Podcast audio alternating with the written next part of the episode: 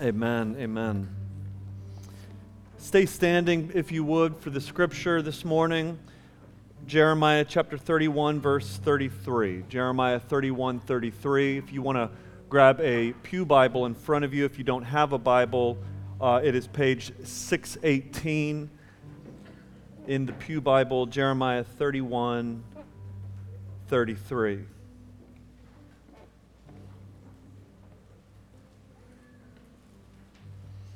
And it reads For this is the covenant that I will make with the house of Israel after those days, declares the Lord. I will put my law within them, and I will write it on their hearts, and I will be their God, and they shall be my people. This morning, I want to preach to you on the topic of belonging. Belonging to the family of God through the local church. Let's pray together and ask God for his help. Father, we thank you for this gathering. We thank you for this time. We pray that you would help us now as we go into your word to understand, to see, to hear, to be changed as we encounter Christ. Help me to preach with clarity your truths, not merely my ideas, that you would shape us and fashion us according to your word. It's in Jesus' name. Amen. You may be seated.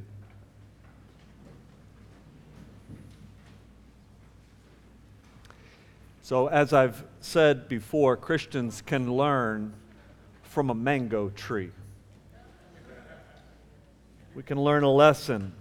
As a mango tree has a branch which breaks, all of the nutrients in that tree are channeled into that branch to where the entire tree actually stops growing until that branch is healed. And only when the branch is healed does the tree begin to grow again. It's, it's not God's vision for individual Christians to be floating out there on their own in obscurity. A branch disconnected from other branches, from a life source of the tree.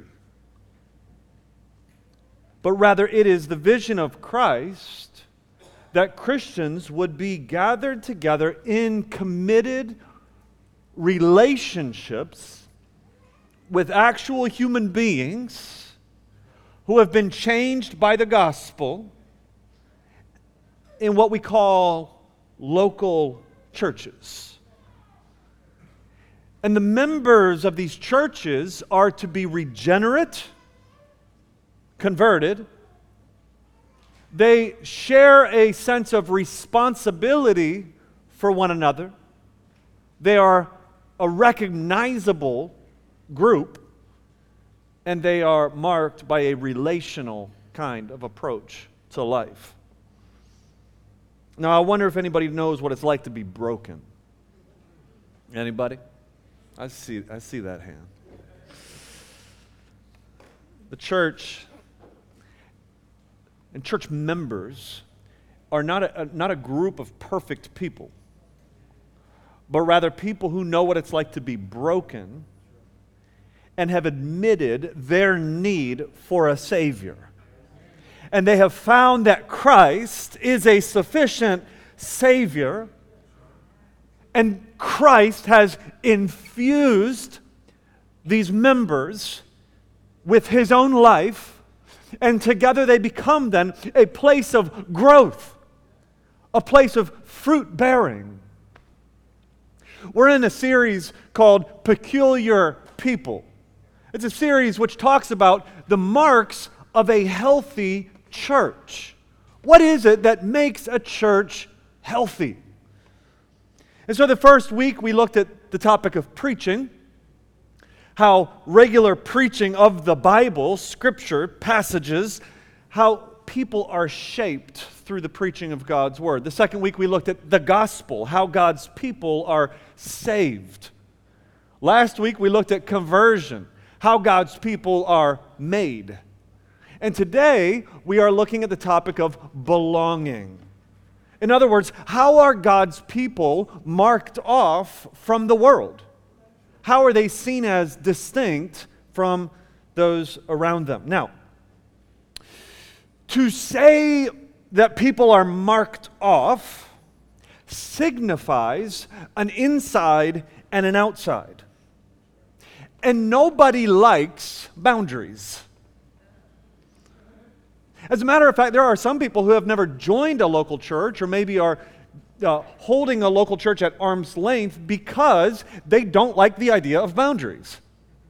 They don't like the idea of there having to be an inside and an outside.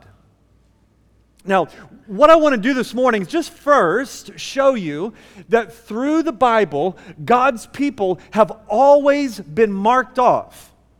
That there has always been, from Genesis through Revelation, an inside and an outside. There have been boundaries.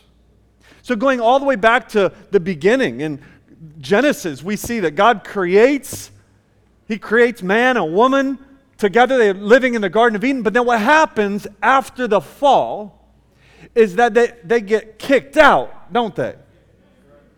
I mean, think about this for just a moment.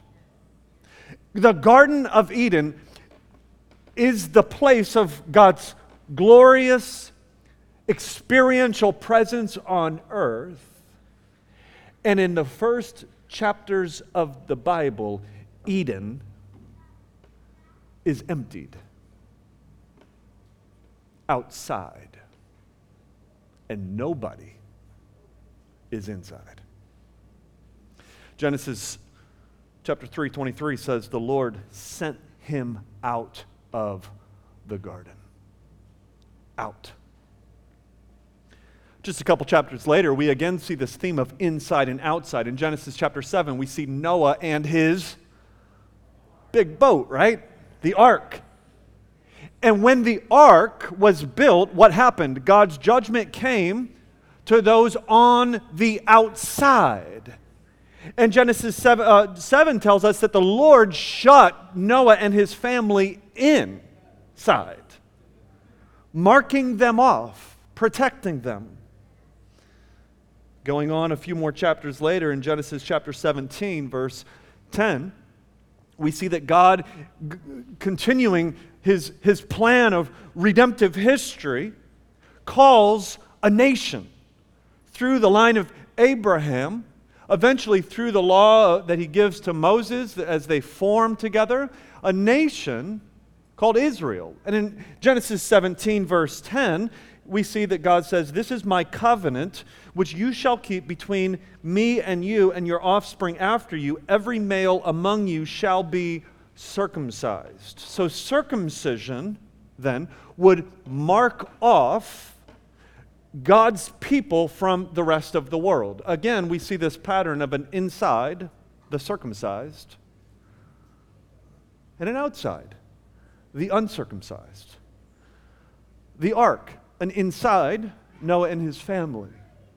The ark, or I'm sorry, the outside, all of those under God's judgment. Now, as this as the scriptures go on, the pattern continues. Even as we see God beginning to prophesy about a new covenant, which is going to be culminated in what we would call the church, the New Testament church we see that God prophesies that there is going to be an inside and an outside of this new community. So, Jeremiah 31, you're there because we already turned there and we read it this morning. Look at verse 33 once again.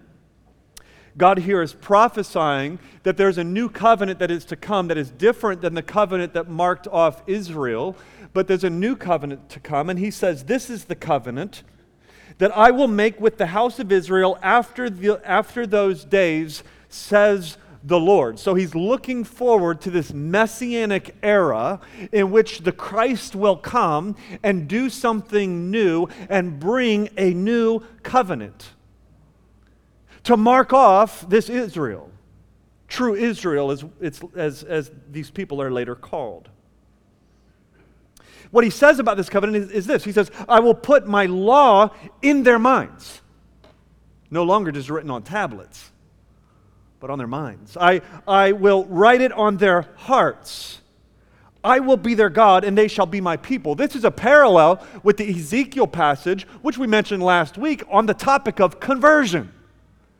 Because that's what's prophesied here is regeneration and conversion, not just for some in the community, but for all that are in this new covenant community. So Ezekiel 36, uh, 26 says that in this day I will give them a new heart and put a new spirit within them. I will take the heart of stone out of flesh and I will give a heart of flesh. Jeremiah and Ezekiel are saying that while physical Israel in the Old Testament was marked off by circumcision, you know, it was a physical family with a physical bloodline that you were physically born into. And so, therefore, the mark was put on you at birth, at least on the males, circumcision. That was the mark. And as a matter of fact, Israel in the Old Testament was a mixed community, meaning there were some that were part of true Israel, we later discover in Romans. And there were others that were part of physical Israel, but were not actually regenerate. They were not actually converted. What's, what's new about the new covenant? What's distinct about the new covenant that Jesus comes and institutes with his own blood? What's new about it is that everybody within this covenant is going to be converted. It's not a mixed community. Everybody within the new covenant will be given a new heart. Everybody within the new covenant will be regenerated. So, in the New Testament, by the time we get there, clearly Jesus is doing something new. He's bringing a new covenant with him. And Jesus founds the church, he constitutes the church. And then uh, this rebirth is marked off by baptism. Think about it like this the old covenant, you're born into that covenant, therefore, you get a physical sign at birth. But you're not physically born into the new covenant. You are what? Reborn into the new covenant because it's a spiritual family, not a physical family. And so, so then it's mar- you, you, are then uh, the sign of that, or the, the, the circumcision happens not physically, but on our hearts. As our hearts are changed, and then what marks off this community is, by the end of Matthew, baptism. To go through this ancient drama to physically show yourself as one who has been transformed by the power of the Holy Spirit.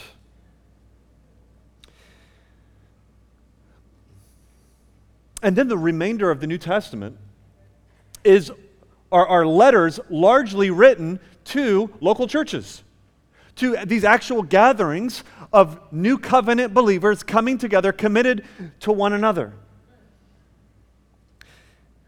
It's not heaven. The local church is not heaven. Amen? Somebody better say amen.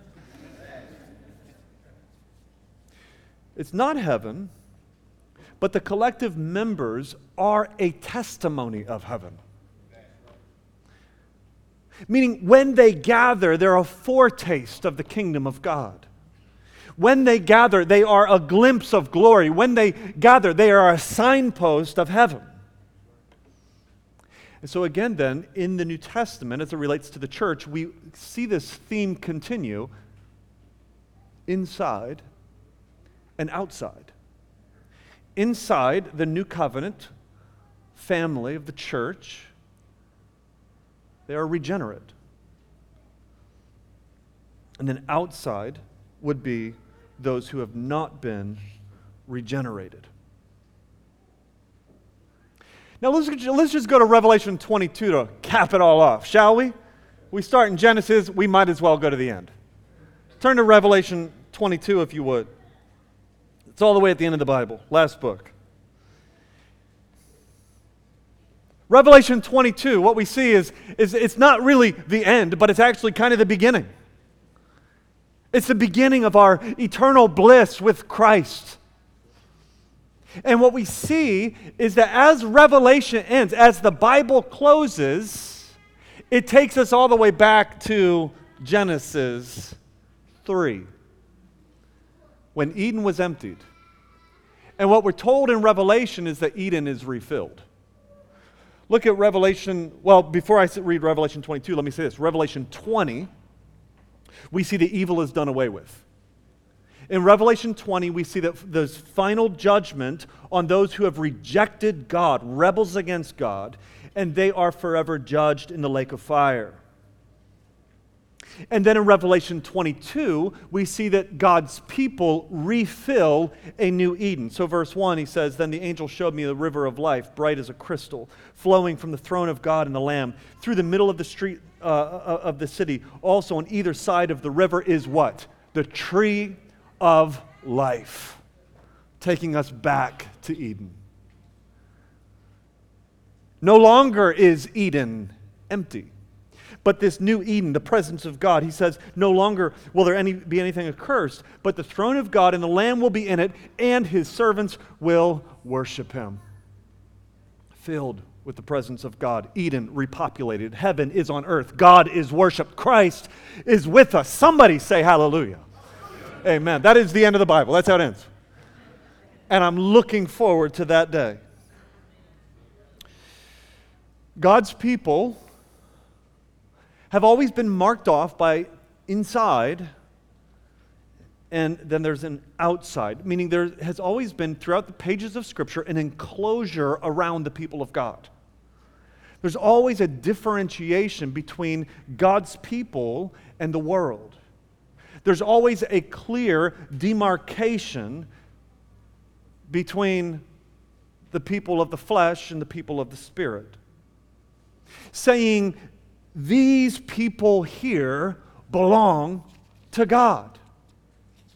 Now, this is rebellious in, a, in the world in which we live.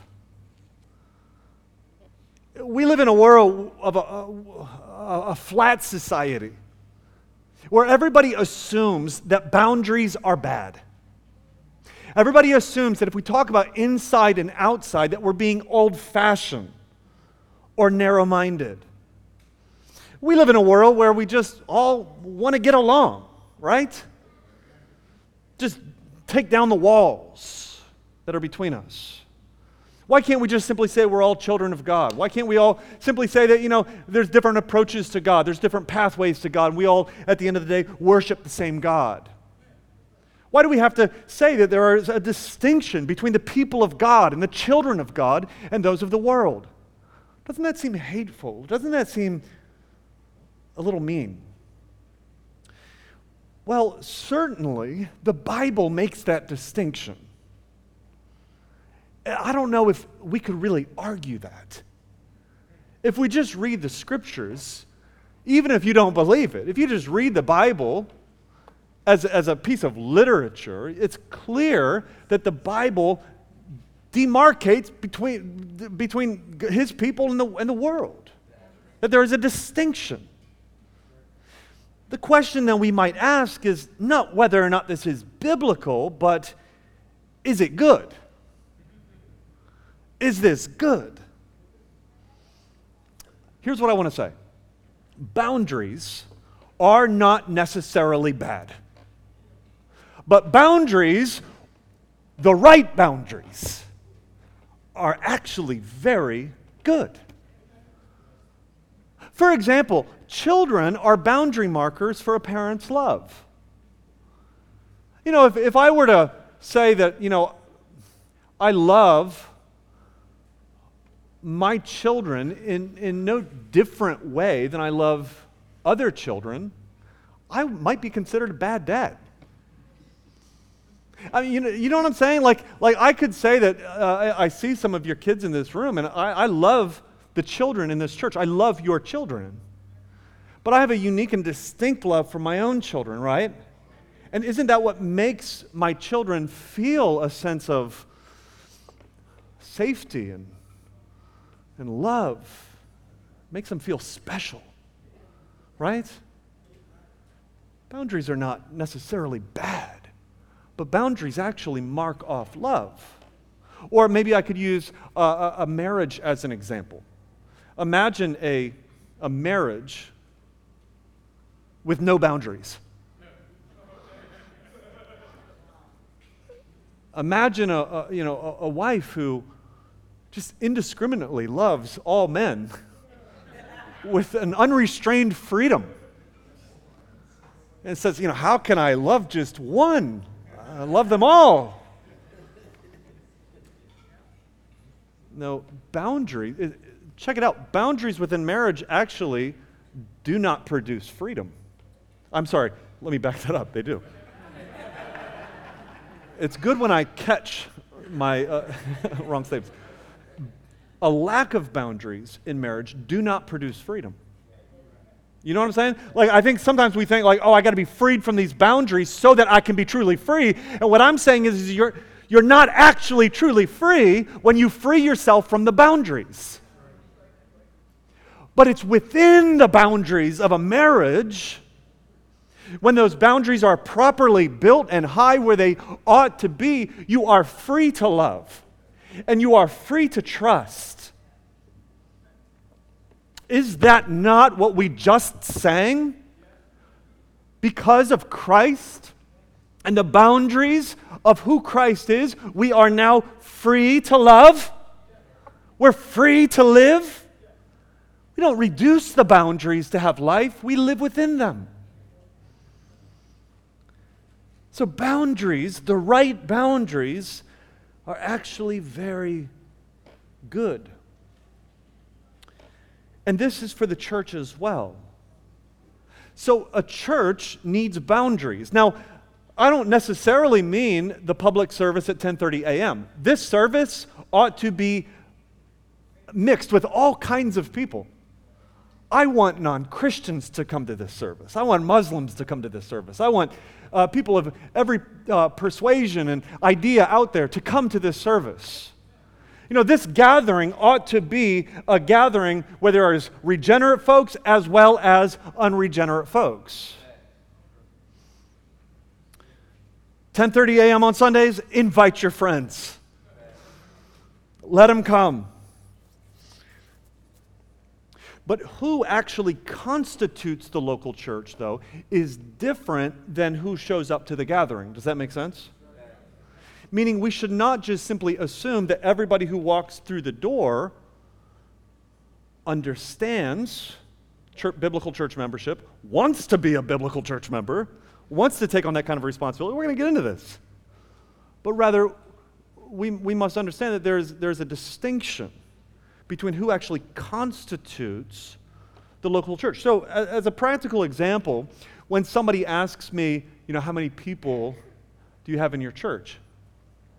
I never give them the, our, our attendance on Sunday morning as, uh, number as my answer. I tell them how many members we have. Because that's who I understand to be the local church. So here's the big idea Boundaries create belonging.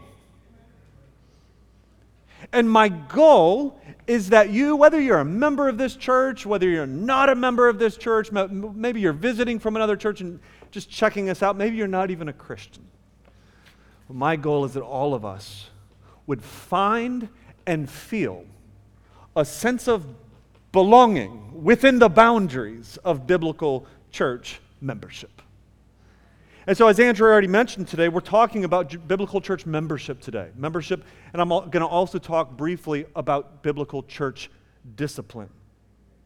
With all of that said, as a very lengthy introduction, let me give you four points on biblical church membership.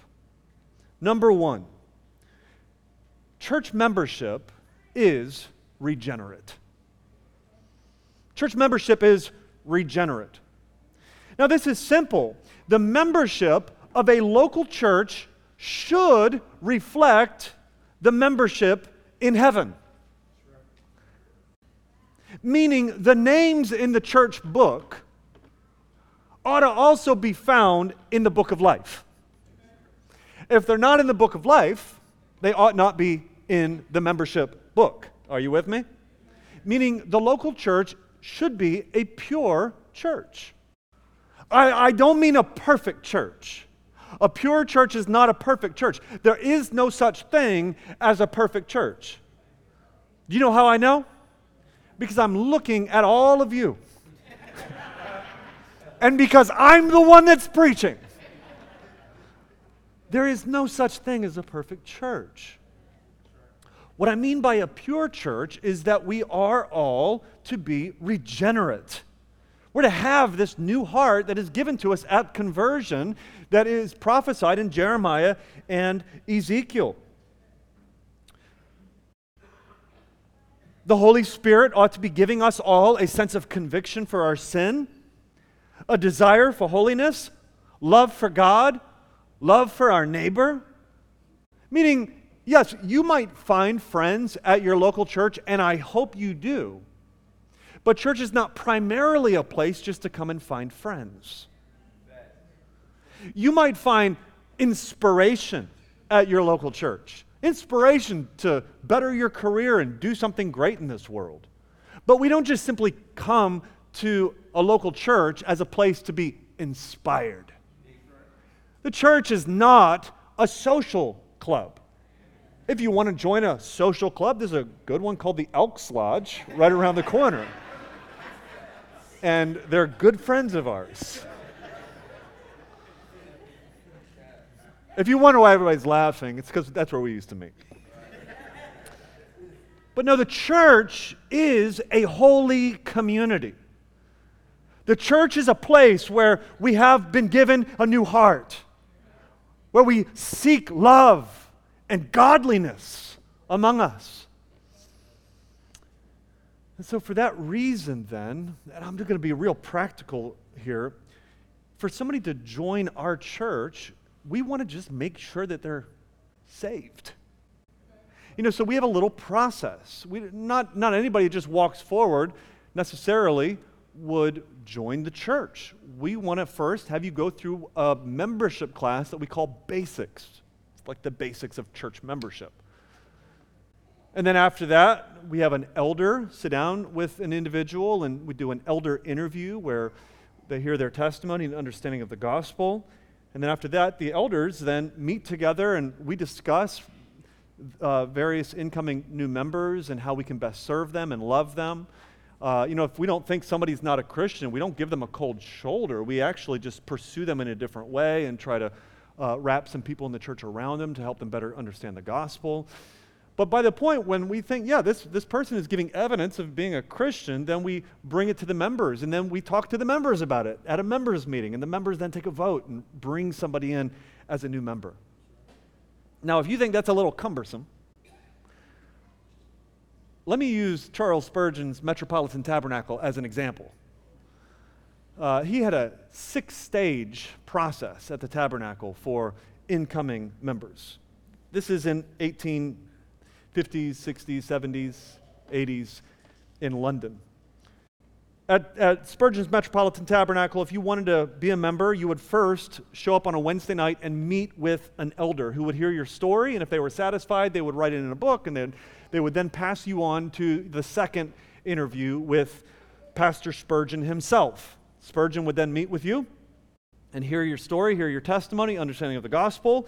Uh, and, and then, if he believed that there was evidence of regeneration in your life, that you were turning from sin and, and hating sin and trying to live a life of holiness, then at the next members' meeting, the, uh, the, uh, the, uh, the, the person's name would be brought forward to the membership, and then a member or two members would be assigned to go visit that individual in their home, and they would do their own examination and they would sit with them and hear their story and, and seek to understand their life and how God has uh, given some uh, uh, victory over sin and what have you. And then finally, at the next members' meeting, if that member was satisfied, that member would bring the candidate to the members' meeting and in front of the entire membership, and by the way, they had like 6,000, 8,000. In front of the t- entire membership, the candidate would then be interviewed and ask any question that members would have for this uh, for the candidate. Their members' meetings would go often until midnight or later. If you think ours are long. And then finally, the person would leave the meeting, they would discuss it among themselves, they would take a vote, and bring the member in, uh, bring the candidate in as a member of their church. And only then would the person then be baptized and invited to the Lord's Supper. Now, this wasn't just Spurgeon. This was actually no- normal historically among Baptist churches.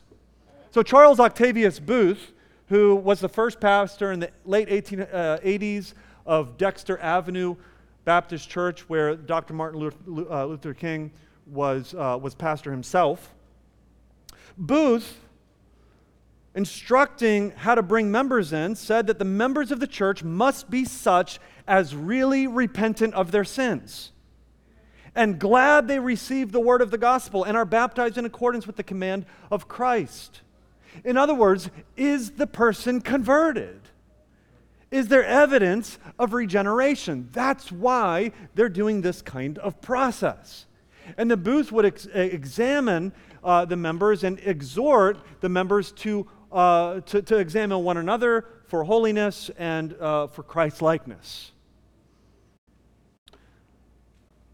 You see, at the Garden Church, we, we, we do emphasize membership in this way. And some people think we're weird.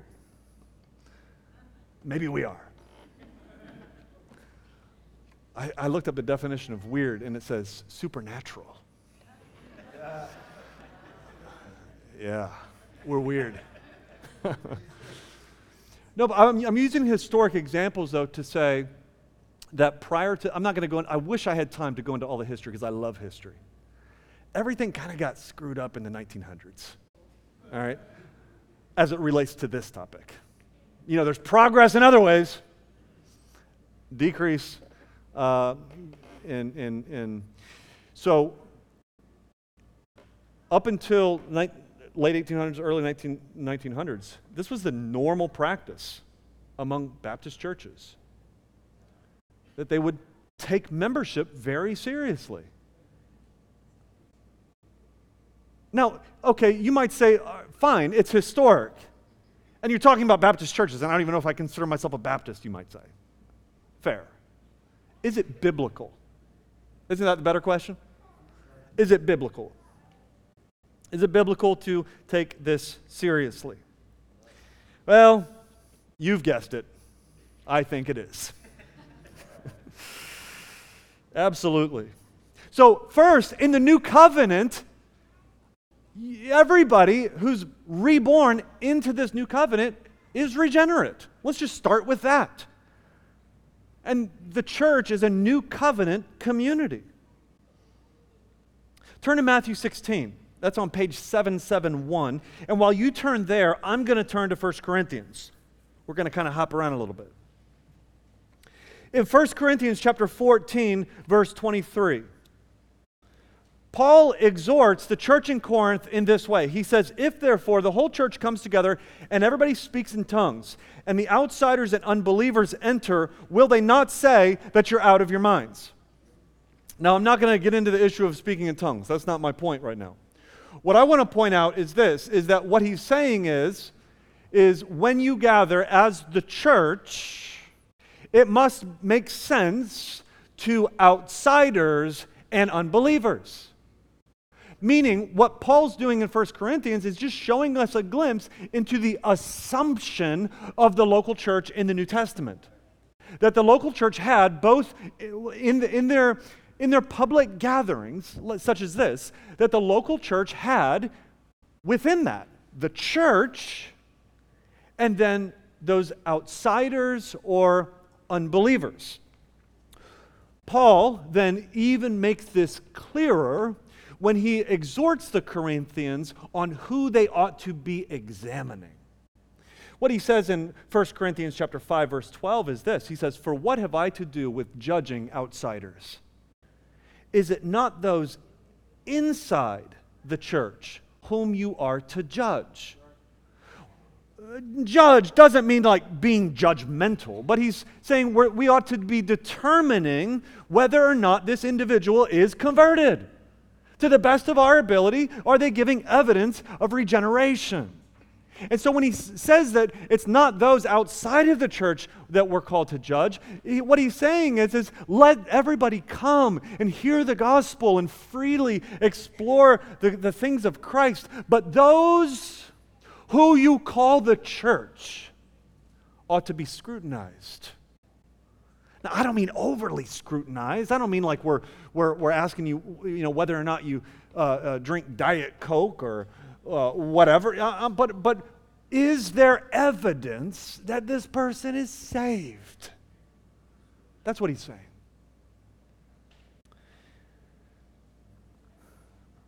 So, so first, biblical church membership is regenerate. Now, tying into that is my second point, and that's where we're going to go to Matthew 16. Biblical church membership is responsible. It's a responsible kind of community. There's a responsibility that they share among each other. So, Matthew 16, are you there? You see right there in verse 18 that Jesus founds the church on the gospel that Peter just displayed. The rock of the gospel, he founds the church. There's the word church. Everybody say church. The church is founded by Christ. The word there means ecclesia. It literally means assembly, a gathering, founded on this gospel truth. Matthew 16, 19, Jesus says, I'm going to give this church something. Look what he says. I will give you the keys. Everybody say keys. Jingle your keys. No, don't do that. I will give you the keys of the kingdom. And whatever you bind on earth will be bound in heaven, and whatever you loose on earth will be loosed in heaven. Remember that phrase. What are the keys of the kingdom? What is this binding and loosing that these keys are able to operate? Well, he goes on. Matthew 18, turn the page. Matthew chapter 18, verse 15 through 17, we see the classic passage there on church discipline. If somebody sins against you, pursue them in this way that Jesus says. And then finally, in verse 17, he says, Take it to what? Take it to the church not to the board, not to a disciplinary committee, not to the elders, but take the case to the church, the assembly that he just founded in Matthew 16, this gathering of believers. And then if they don't listen to the church, then remove them, treat them as a tax collector or a Gentile. And then he says in verse 18, almost word for word, what he said earlier in chapter 16 on what the keys do. Verse 18, he says, Truly I tell you, what you bind on earth will be bound in heaven, and whatever you loose on earth will be loosed in heaven. Meaning, the keys of the kingdom are given to the church, the actual members, the people, the gathering, the assembly and it is, the keys are the authority to determine who represents Jesus publicly in this world. Who has that authority? It's not me. It's not Eric. It's not another one of our elders or our deacons. It is the gathered church. That's what I mean by responsibility. That's a pretty big responsibility. Those are pretty heavy keys that we've been given. So the church is a regenerate community, and the church is a responsible community. Where there's a responsibility to make sure that everybody within the church is a regenerate believer. This is why church membership is so different than membership at a gym, for example. I wonder how many of you have a gym membership. Don't raise your hand. because of the next question I'm about to ask. I wonder how many of you use your gym membership? Right? Like, I know Planet Fitness is cheap, but for real, like, how much money have they actually taken that you have not used? Amen? How much is Planet Fitness? $15 a month? $10? It's real cheap. It's real cheap. All right? Uh, you pay your $10 a month at Planet Fitness, or what is it, like 50 at the Y? Come on.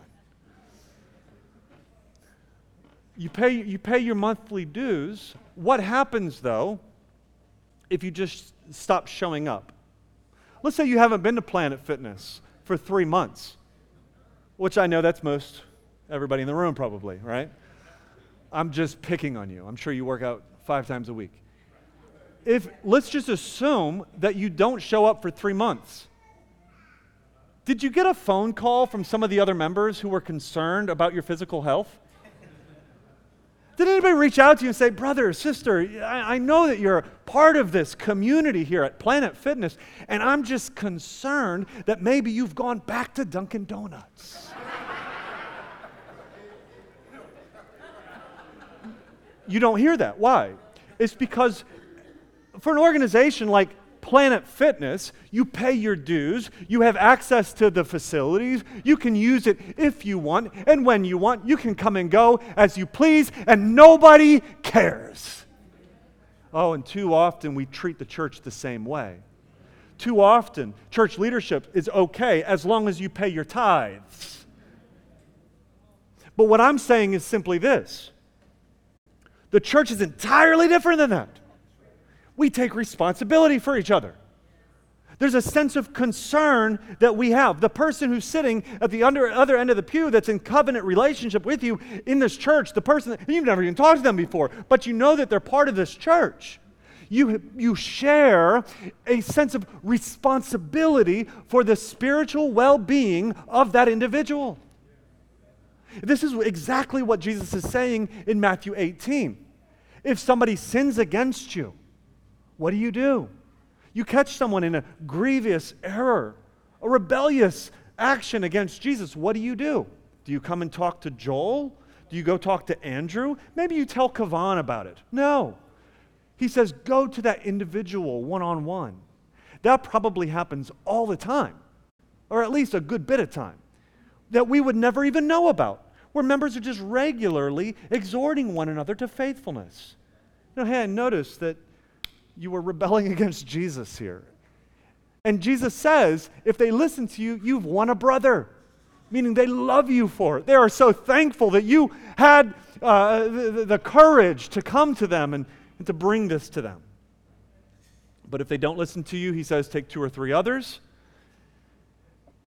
And if they don't listen to those two or three others, then he says, tell it to the church. Bring it before the church.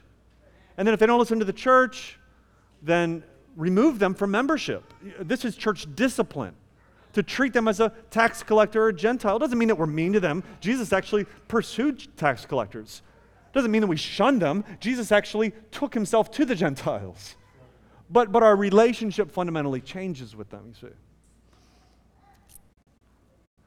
I remember a, a time when I explained this to a, a young new believer and a couple months later, he came to me and he said, he's like, you know, I've, I've really been thinking about how you told me that if, if uh, people don't listen, if people are in sin and they don't listen to the church, then you should throw them back to the fishies.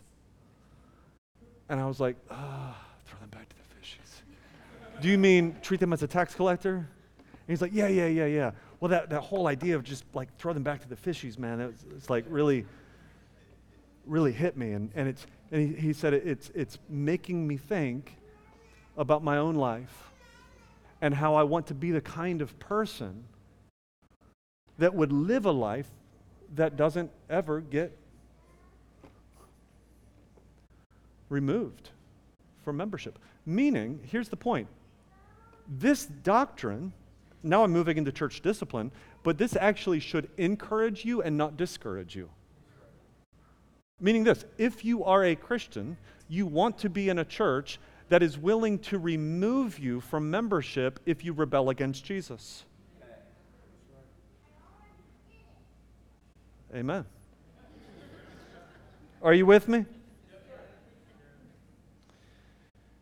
So, responsibility, though, is also more than just simply church discipline. It's, it's more than, than when somebody's falling into sin. Over 50 times in the Bible, in the New Testament, we see one another commands. Commands, many of which can only apply in committed, regular local church relationships. Commands on how to treat one another, commands on how to love one another in these communities, commands on how to pursue one another, commands on how to uh, even remove one another if necessary. Submit to one another, tolerate one another, stir one another up to love and to good deeds. Many of these things, again, can, uh, can really only be understood and lived out in a sense, uh, if there's a sense of biblical church commitment to, to each other. Meaning, uh, as an example, bear one another's burdens. Okay, whose burdens am I to bear? Am I to bear the burdens of everybody I encounter? Am I to bear, bear the burdens of every single Christian in the whole world? I mean, Paul writes these things as if they can actually be lived out. You see? And so, this responsibility then is created within the local church to bear the burdens of those within that church community. One survivor of sexual abuse put it like this church membership is burden bearing. It's burden sharing. And when it comes to the sexually abused, we heal better, they said, in a healthy church. Sharing one another's burdens can be backbreaking kind of work, but it's beautiful. It's restorative. Responsibility for one another for one another is possibly the greatest and most surprising countercultural marks of the New Testament church. Number 3 church membership is also recognizable. Church membership is recognizable. Now, I won't spend much time here because this is really just an application point of the previous things that we've already been talking about. But we need to know who it is that we are committed to. We need to know who it is that we're in this kind of relationship with to watch over their soul. The New Testament assumes that people know who the members are. They're a recognizable bunch. Now, how are they recognizable? Are they recognizable because they all wear the same t shirt or because they wear a certain kind of ring? How are they recognizable? They're recognizable biblically through baptism and the Lord's Supper. Meaning, those who are baptized historically and biblically come into the local church, and the Lord's Supper then becomes an ongoing testimo- testimony as to who it, uh, who it is that makes up the local church, the public people of God. Am I equating church membership with salvation? No. It's possible to be saved and not be a member of a local church. As a matter of fact, everybody who is first saved is not yet a member of a local church. You could think of it in, in this way someone might be legally adopted, but never actually join the family physically. On paper, they're adopted. They are a, a child of that family, but they've never, they've never actually come to the table. They've never, they've never come to the home and, and physically belonged to that family. Now, you might say that's absurd. It's a crazy example. And I would say, exactly. Why would you not come to the table? Why would somebody be adopted by Christ and not come together in this kind of relationship with the body of Christ? Are you with me? So, to be a member of a local church does not make you a member of heaven, but rather it signifies your membership in heaven. It doesn't make you a citizen of the kingdom of God, but rather it displays your citizenship in the kingdom of God. Fourthly, church membership is relational. It's relational. Church membership is not a cult, it's not a holy huddle of perfect people, but rather, church membership is, is actually a family of love. Love is probably the most powerful mark of the local church. John chapter 17, Jesus himself says that when the world sees the kind of love that creates unity in the body, in the local church, in this assembly, when they see it, it will be such a compelling force that they may believe that the Father sent him. Meaning, being a church member is not just some, something like in name only. It's not just like some sentimental belonging. It's not a metaphorical commitment where I just kind of, you know, I'm a member of wherever I just happen to bounce around that day. But rather, church membership is actual flesh and blood relationships. It's relational. It has to be evident, it has to be put on display, it has to be something that can actually be seen by the outside world. So that they might say, wow, I, I, I, I sense a love here.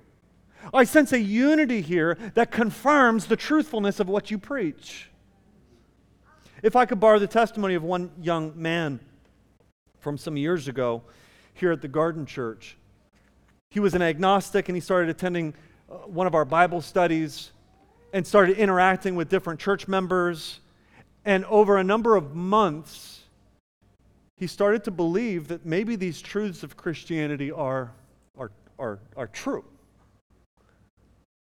And he came to, me, came to me once and he said, I think, I think I want to be a Christian. And I was like, Really?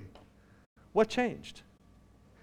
And so he explained that to me. He said, I think, you know, uh, the, I think it's true. And it's partly because I've never experienced love like you guys have anywhere else. He said, you know, in these gatherings and when I'm talking to people, he said, I, he said, I hear, I hear people actually confessing their sins to each other. And at first, I thought that was so strange. But now I'm starting to think it's real as they respond in grace and love. You see, my point is this the truths of Christianity were confirmed in the way that people loved. In the way that people loved. And that was Jesus' picture there. Oh, for more of that, amen. May, may we continue to, to grow in love for one another that puts on display the, the truthfulness of who Jesus is a countercultural kind of love that you just don't find anywhere else. May we grow in our unity and diversity. May we grow in our affections for the sorrowful. May we grow in our binding of the broken. May we grow in our bearing of the weak. May we grow in our pursuit of the lost sheep. May we grow in our restoration of the repentant. Because we are a community of love of love. Now, how does Revelation 22 at the end of the Bible, how does it describe our response on that day when Eden, eh, the new Eden, is refilled? In verse 3, he says, His servants in that day will worship him. You know why? It's because Christ is the lifeblood of the local church. This is not actually about us. It's not actually about our church membership and our process. This is actually about Christ. This is not our church. This is not my church. This is His church. These are not our people. These are not my people. But these are His people. Are you with me? Don't you know that Christ gave His own life so that broken branches might find new life. There is no righteousness. There is no holiness. There is no forgiveness without the Lord Jesus Christ. And Christ came so that we might have life and have life abundantly. Christ is the light that gave light to all. So be amazed, church, that He made us members of his body. Oh, he knows how to find a dead tree and plant it in his fertile soil so that it might grow again. He knows how to find that broken branch that is fit for just the firewood and, and engraft it into his own tree, into his own body, so that it might bear fruit again. Yes, church membership, it, it reflects the membership that he bought for us in heaven. And that membership was not cheap. It was not $10 a month. You couldn't purchase it with money. You couldn't purchase that membership with good works. You could not purchase that membership with sacrifices. It could only be purchased by the blood of Christ. And He bought it for us with His precious blood. He left His glorious throne and came into this world to live a life for us and for our salvation. He is the suffering Savior who bore himself under temptation so that he might have the righteousness, donate his righteousness into our account.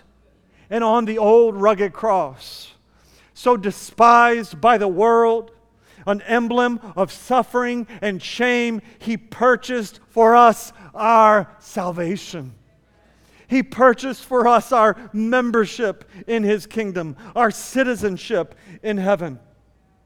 But three days later, you see, Christianity is not just a religion of sorrow. We do suffer in this world, but it's not just a religion of suffering. Christianity has hope, real hope, freed from guilt, freed from shame. Why? Because three days later, Christ got up from the dead. Living, he loved me. Dying, he saved me. Buried, he carried my sins far away. And rising, he justified freely forever. And one day, one day, earth will be filled with his presence. One day we will see the true people of God coming together forever, serving the King. One day he's coming. Oh, glorious day. And so be amazed that you're part of the family of God. Be amazed that Jesus calls you brother and sister. Let's pray. Father, we thank you for Christ's work on our behalf, purchasing our redemption, bringing us into this kind of community. Lord, I pray that you would help us as we seek to live lives that give evidence of regeneration taking responsibility for one another, a recognizable community, growing in our relationships, growing in our love for our good and for your glory. It's in Jesus' name we pray. Amen.